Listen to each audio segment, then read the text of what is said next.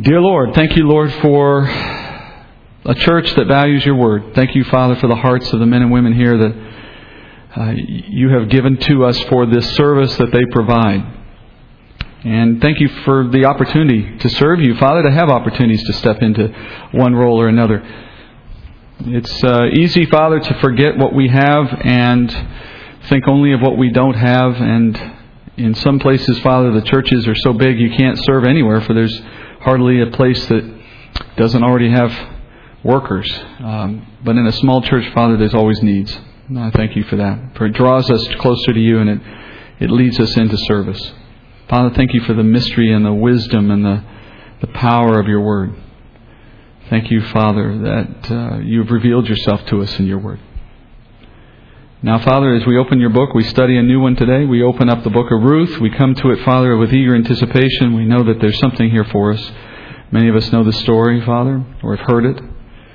But Father, we know the depths of your of your word just have no limit. And so we're asking, Father, that as we open it again this morning, you would show it to us once again, but in a new way, in a deeper way, so that we would uh, we would gain from it what you intend. Father, challenge us as well. Challenge us to be students that listen and do, not just hear. Challenge us, Father, to be those who would step out in a new walk according to what we learn.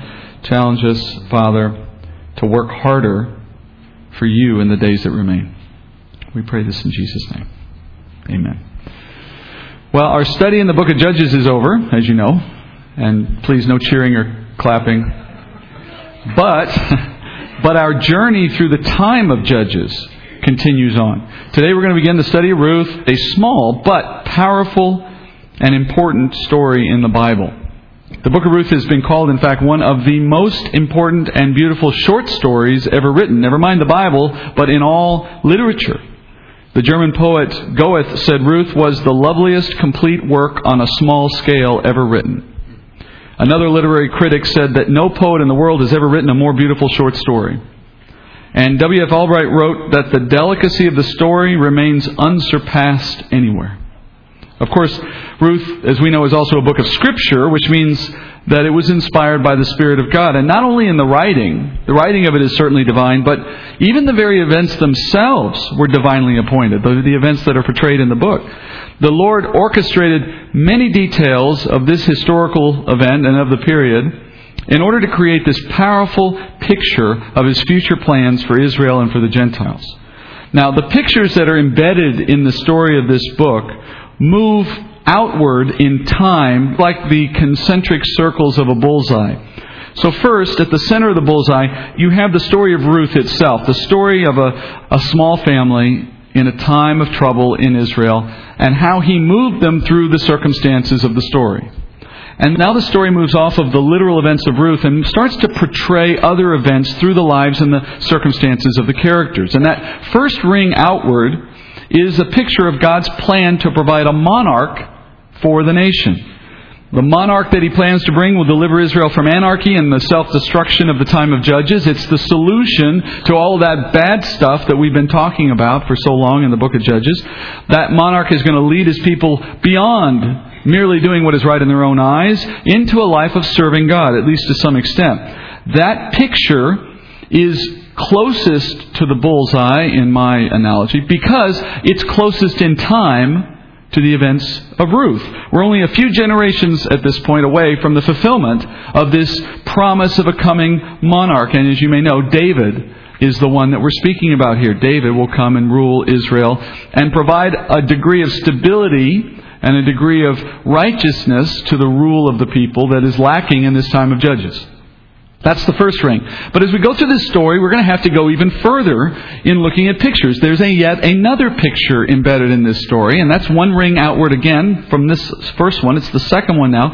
And that's a story of the coming Messiah who will redeem sinners, both Jew and Gentile, from the curse of the law. Just as we saw in the time of Judges, sin is the ever present scourge in this nation. It leads them to doing what is right in their own eyes, but not what is right in God's eyes. You know, we've seen this problem now for 21 chapters in the book of Judges, and it just went on and on and on. So God tells a story now in this little book of Ruth that follows Judges through the characters of the book, like Naomi and Ruth and Boaz and Obed and others. And through these characters, he's going to explain to us how God will eventually save sinners from the condemnation that they rightfully deserve for all the terrible stuff you see happening in their culture.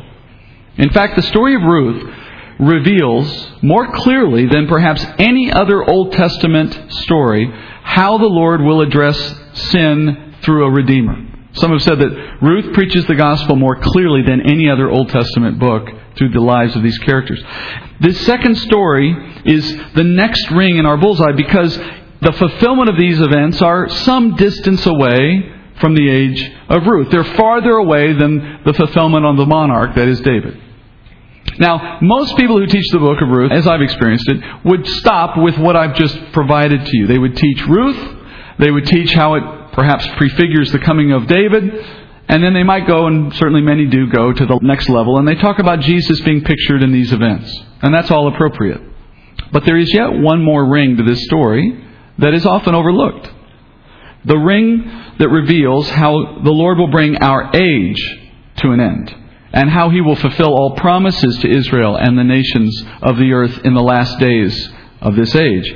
So, just as in our second story about Jesus as Redeemer, this prophetic story is told symbolically as well, through the characters, through the circumstances of the story.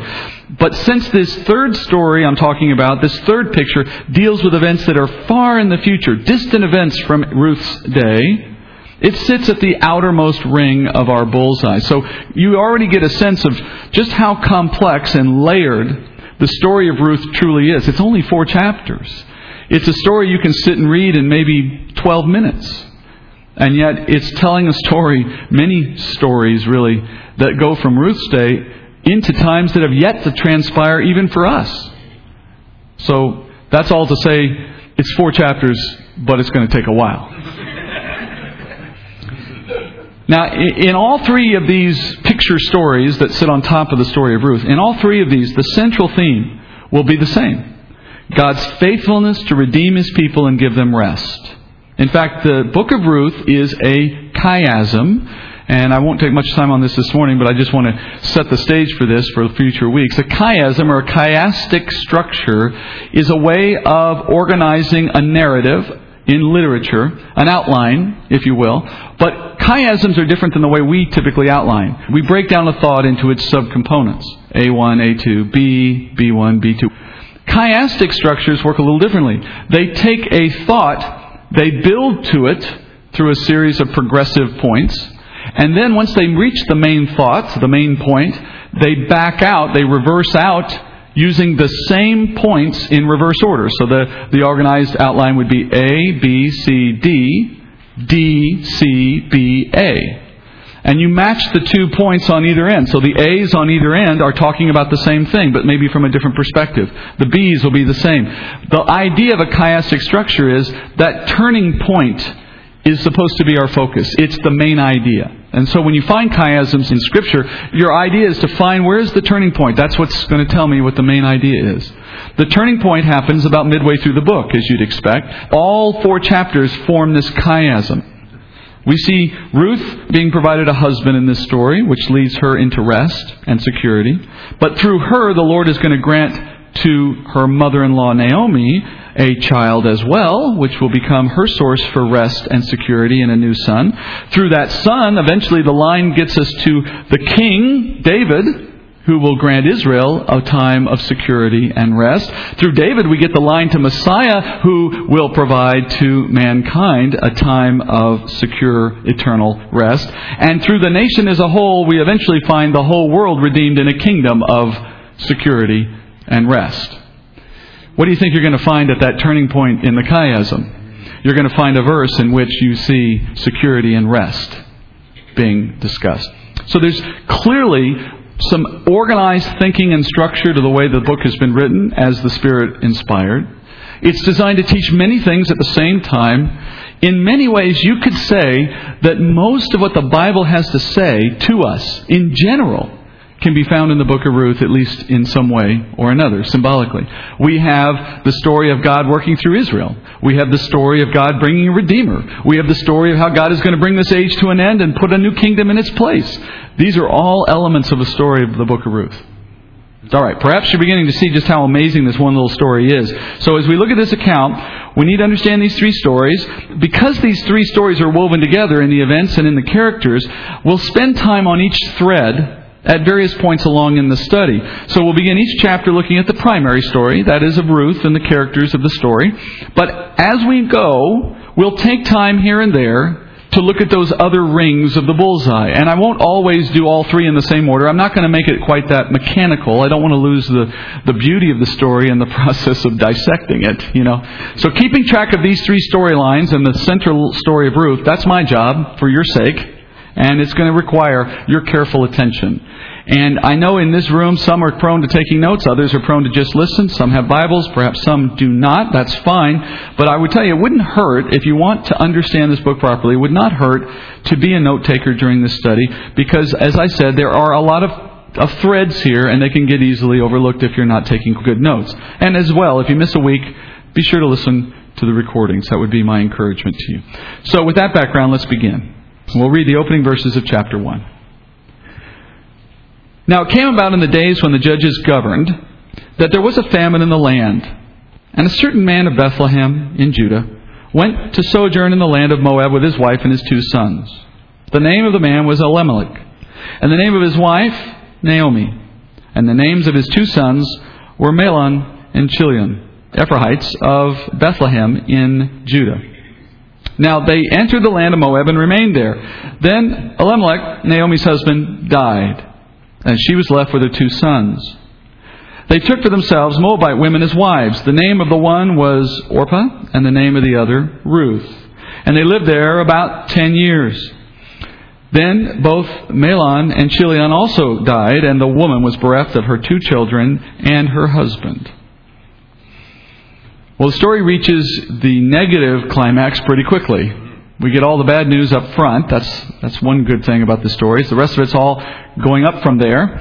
Uh, as I mentioned repeatedly, the story of Ruth is set in the time of Judges, and there is some disagreement over exactly when this story took place during the 300 years of that period of, of Israel's history. There's good evidence that it took place in the first half of those 300 years, and here's why. One of the main characters in this story, a man named Boaz, who we have yet to be introduced to, he, Scripture says, is the son of Rahab. Now, you remember the name Rahab, don't you? She was the harlot living in the city when the people of Israel came in under Joshua.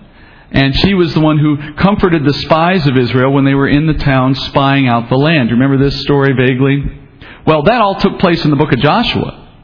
So we know that Boaz's mother was a young child as the nation of Israel first entered the land. And then Joshua led them in the land for several decades before the time of Judges began. Boaz is clearly an older man in this story, so perhaps by the time this account is happening, we're 80 to 100 years into the time of Judges. So this is clearly in the early part of the time of Judges. Now, regardless of the specific timing, the meaning of verse 1, though, is really very clear, especially for those of us coming out of the book of Judges. This account is the third summary of those three stories that end the book of Judges. Remember, the first two we studied at the end of Judges. Those first two summaries were the ones that gave us all the bad news about what was going on in the age. This one follows immediately in the book of Ruth. This is our final footnote to the same period of history. And the good news is this story is nothing like the first two. Well, the first two had tales of hatred and violence and treachery. This story is anything but like those. This is an account of love faithfulness, self sacrifice, and upright behavior. It's a story that represents the hearts of God's people who were living in an age and among a community of people who did not follow God. This is the story of the remnant, if you will. While we were seeing what the community at large was doing in their disobedience to God, there was thankfully some within the people who were doing the right thing. And now we get to see what their lives were like. So that's the backdrop of Ruth.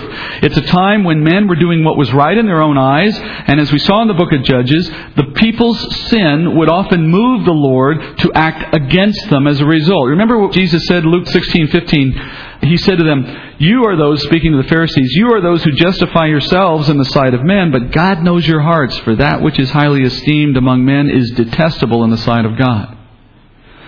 We need to understand God would act to judge Israel at moments along that path, if you remember, whenever they went astray into idolatry. And he did it in a variety of ways. In this story, you see one of those ways. In the first events of this story, you see a Jewish family from Bethlehem fleeing the land due to famine. And it starts with the phrase, A certain man took his wife and his two sons and sojourned in Moab. Notice he's described as a certain man of Bethlehem. Now, clearly, some of you must remember that phrase from our Judges study, right? Isn't that exactly the way the last two stories in the book of Judges began? A certain man of Bethlehem.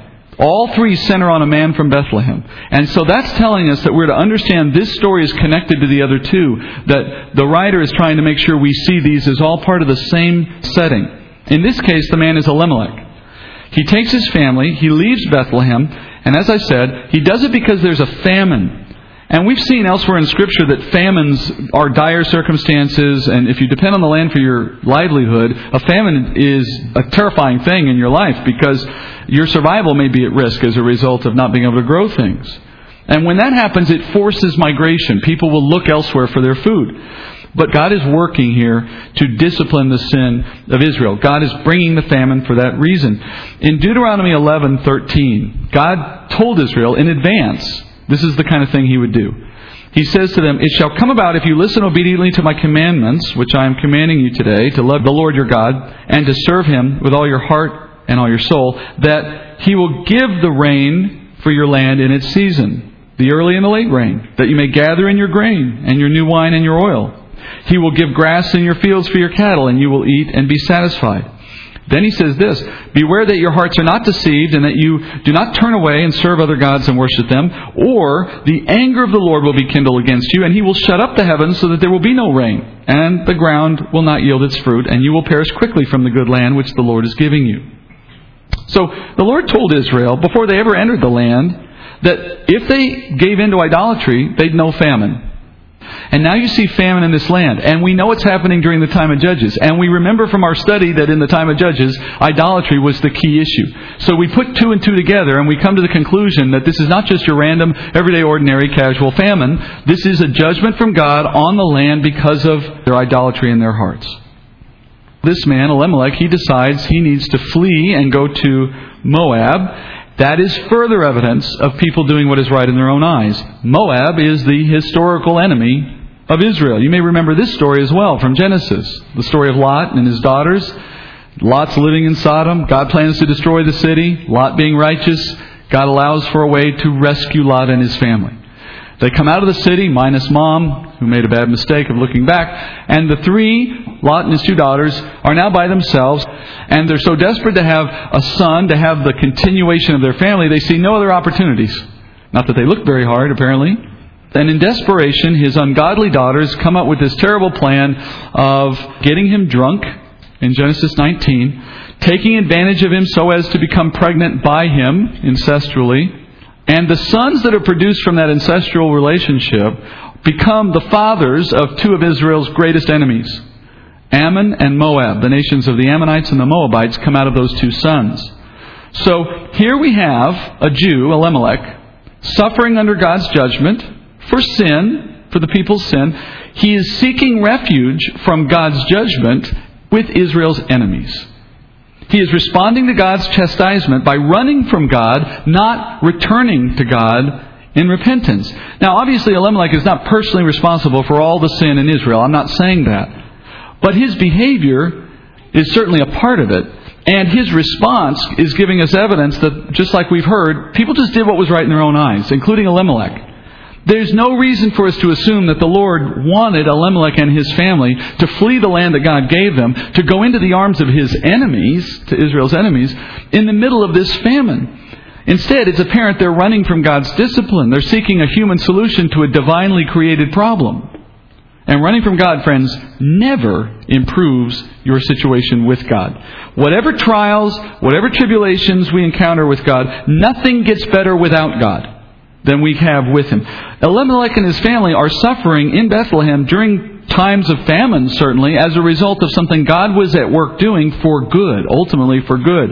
But that suffering is the direct result of their disobedience, the people's disobedience, so the judgment is deserved, and God in His response is trying to motivate them to better things. And it could only have that effect if they would allow it to do that work in their hearts. Just consider the same kind of situation from the perspective of a parent for a moment. If you ground your child, or if you remove some, some privileges from your child, you're doing so, I presume, in the hope of motivating that child to be more obedient in the future than they have been in the past. That's the reason for the punishment, right? Now, I want you to imagine what would you think if your child circumvented those restrictions and escaped your discipline in some fashion. Are things going to be better or worse for that child once you discover their circumvention? You'd understand now how God viewed Elimelech's choice to flee into Moab. He's trying to avoid the discipline that God has brought, rightly so, for good purposes. Now you're beginning to see the negative effects of this choice almost immediately in the text because it says, as they go into Moab, Elimelech and then his wife, Naomi, and his sons, within a relatively short period of time, the patriarch dies. Elimelech dies. Isn't this ironic? He fled Bethlehem to save his life. He goes into the land of his enemies to die. That's a very ironic turn of events. I think God is using that to make a commentary, don't you think? And it's even more ironic when you understand what the name Bethlehem means. The name Bethlehem means place of bread. So, get this. Elimelech leaves the place of bread seeking bread. He flees from death only to find death. That's exactly what you find, by the way, when you flee God's love.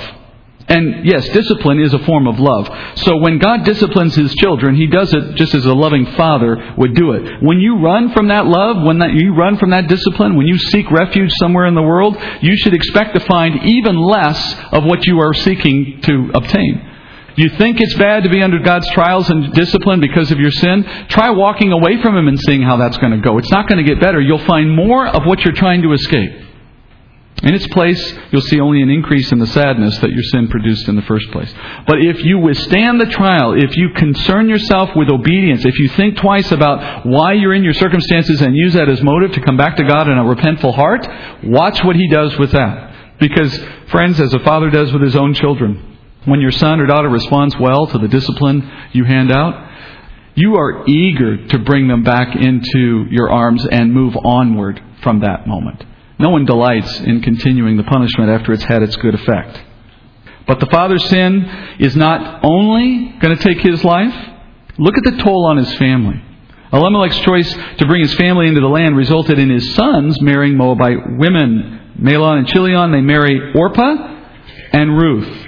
And that decision was another act contrary to God's law. In Deuteronomy 23, we're told this no Ammonite or Moabite, the two groups we're talking about, shall enter the assembly of the Lord. None of their descendants, even to the tenth generation, shall ever enter the assembly of the Lord, because they did not meet you with food and water on the way when you came out of Egypt, and because they hired against you Balaam, the son of Beor, from Pethor of Mesopotamia, to curse you. Nevertheless, the Lord your God was not willing to listen to Balaam, but the Lord your God turned the curse into a blessing for you because the Lord your God loves you. You shall never seek their peace or their prosperity all your days. Speaking about those two people groups. So obviously the law precludes people from seeking peace with Moabites. And friends, in case you're confused, marrying them means seeking peace with them. Okay? So when they seek a union with Moabite women, they're violating Deuteronomy chapter 23. Furthermore, the law prescribes that Jews can never marry from among those of the Gentile nations of Canaan. You find that in Deuteronomy chapter 7. I won't read it for the sake of time, but if you look at the first three or four verses of chapter 7 in Deuteronomy, the Lord specifically commands Israel that they cannot marry Moabites, among others. So, the sons now have acted directly contrary to the Word of God in marrying these two women. Now, obviously, the roots of their mistake trace back to their father's sinful choice to move the whole family to that region in the first place. Because now the boys are living in Moab, and they get to the point where they're ready for wives. They lift their eyes and they look around, and what kind of women do they see around them? All they see are Moabites. Again, that doesn't excuse their choice to marry outside of Israel, but you can see how the father's sin contributed to the boys being in a situation to sin themselves. And as a result of all this bad decision making, all this running from God and from His law, The family suffers even more loss. Now you find that the two sons die, it says here, after about 10 years. That's after they'd married two women. And so, you now are left with this family of women. You have Naomi, the mother. You have Orpah and Ruth, the daughters in law, but you have no men in the family anymore. I mean, what's ironic is this family is now reduced to three widows who are not blood related. Nobody in the family is actually related to anyone. Now, let's take a moment to look at this circumstance from Naomi's point of view, just briefly. And when you look at it from Naomi, she's the wife of Elimelech, the widow of this family, the matriarch now. When you look at it from her perspective, it's all bad. It's all bad. She's been thrust out of her own land. That means she's abandoned her inheritance in the land. She doesn't know what's happened to it. She's destined to wander now in the land of her enemies. While she's there, her family has dwindled and weakened to the point of almost non existence, seeming to disappear. And she has no prospects now for provision. A widow in this time and in this age was the most destitute person you could find, maybe save only a cripple. You have no way to make a living. Generally, women could not earn a living very easily. They could not own property under most rules. They would have had no benefactor generally. They're kind of damaged goods to anyone who might be looking for a wife. There's just no benefit to anyone. She doesn't come with a dowry. She's going to be left alone, penniless, and with very little future. Very easily, a widow under her circumstances would starve to death unless she found some benefactor or the mercy of someone to care for her. That's Naomi. Now, if we reverse the lens of that comparison for a moment, I want you to look at the circumstances from the perspective of the Moabite women here. That is, Orpah and Ruth. From their point of view, they've suffered loss too, but their circumstances are quite different. By law, they are prohibited from ever entering into the assembly of Israel. We just read that from Deuteronomy. That is to say, they could never join in worship in the nation of Israel. They could never go before the tabernacle. They could never participate in a Jewish feast. And now you might wonder, well, what does that matter? They're Moabites. They don't care. Well, exactly. They would never have the opportunity to know the living God. They would never have the opportunity to be brought into the family of God, to understand the things of God, as we would say today, to be saved because of who they are and where they lived. They were strangers to the covenants.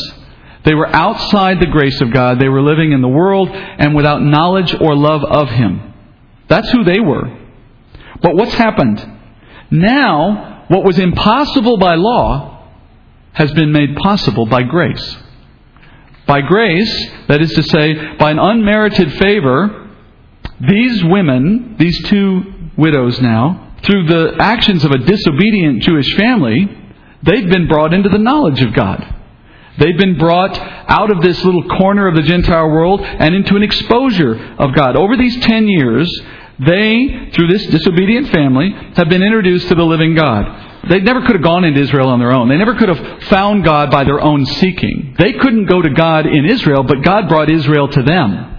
So while God was holding a Jewish family accountable for their sin under Jewish law, He was also extending grace to these Gentiles through that association. He was turning all things to good for those who loved him and are called according to his purpose. From their point of view, they may have lost a husband, but they've gained access to the God of all creation. Now, as you can probably sense at this point, this is one of those moments in our teaching in which I'm going to introduce one of those outer rings of the story of Ruth, and in this case, the one of Jesus being pictured as a redeemer here. You have this woman, Naomi. She stands as a picture of the Jewish people. She's a Jewish wife while her widowed daughter in laws represent Gentiles in this comparison. So they picture two groups of people living on the earth Naomi, the Jewish people who are in covenant with the living God, and the Gentile women representing the nations of Gentiles who are outside the knowledge of God during this time. The Jewish people are a people God created out of nothing.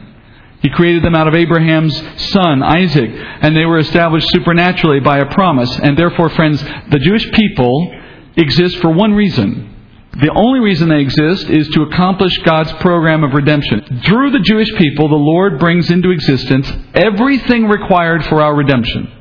Through the Jewish people came the covenants of promise on which our salvation is based. And then through them he brought the law. And through them he brought the tabernacle service, which picture and explain the need for redemption. Later, he brings through them all the prophets, and therefore all the word of God came through the Jewish prophets, including the New Testament, came through Jews. And eventually, Israel brings the Messiah himself, the one who's foretold. So everything for our redemption comes through Israel. But as God contemplated his plan, he predetermined that he would work through this group of people, Israel, to bring all nations to know him. He wanted to preclude the possibility that he might have selected some existing nation, let's say, for example, like Egypt or the Babylonians, and said to them, Hey, guess what? I got a plan for redemption. I need a people through whom I'm going to bring my word and my prophets and, and the Messiah, etc. I'm going to use you, you Babylonians, you Egyptians.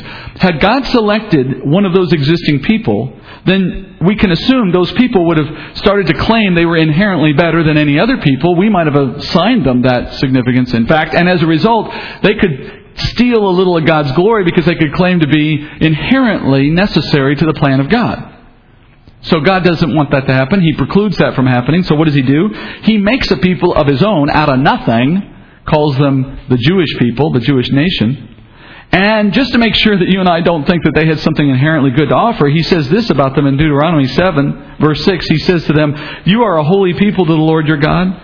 The Lord your God has chosen you to be a people of his own possession out of all the peoples who are on the face of the earth. And then he says this the Lord did not set his love on you, nor choose you, because you were more in number than any of the peoples, for you were the fewest of all peoples. He says, But because the Lord loved you and kept the oath which he swore to your forefathers, the Lord brought you out by a mighty hand and redeemed you from the house of slavery, from the hand of Pharaoh, king of Egypt. In other words, what he's saying is, you ain't all that. You were important because I made you important, but you weren't important before I found you. You didn't exist before I found you. The point was to find you so I could use you for something of my own glory. And these women, Naomi and the two Gentile women, are providing a nice picture for us of how the relationship is today for us between the Jewish people and all Gentile peoples. The Gentiles in the story had no opportunity to know God until and unless they were introduced to God through the Jewish people, or through, as we would say, through the outworking of the Jewish nation. Paul wrote it this way in Ephesians 2:11.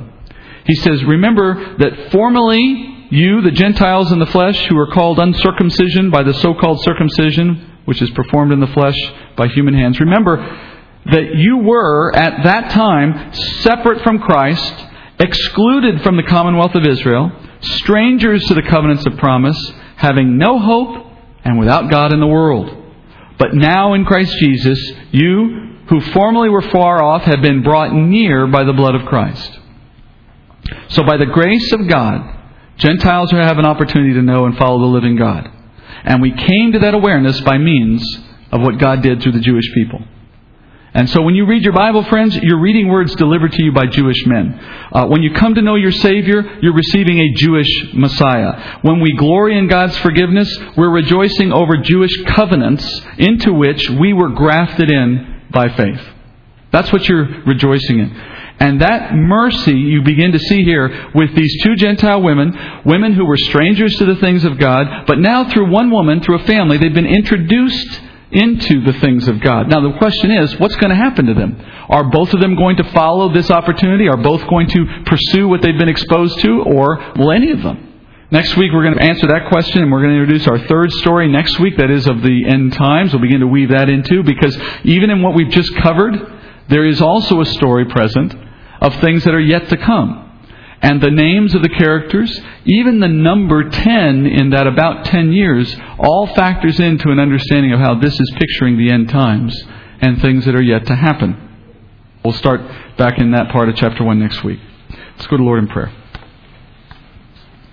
Father, I thank you, Lord, for the reminders and for the encouragement of the book of Ruth. The reminders, Father, this morning that I took away for knowing that as you you may come into our lives when necessary at times to discipline us and show us the the things that need to change, Father. I hope you'd uh, also encourage us to stay by you and to accept what comes and knowing that it brings good things in the end, not to run from it, not to seek solace somewhere in the world. And I also thank you, Father, for the encouragement that we see how hard you have worked, through how long you have been at work, and giving us the opportunity to know you through a people that often refuse to follow you. And Lord, your faithfulness is why we have what we have. So we have encouragement to know that even as we are faithless, you will remain faithful, and that's uh, that's all we need. Thank you, Father, for this study. I pray in the weeks to come, Father, you'd. Um, You'd just direct our hearts into the details of it. You'd help us keep it straight in our mind. You'd help us absorb all that there is for us here and let it do its work in us. Thank you for a place that studies your Bible. We pray this in Jesus' name. Amen.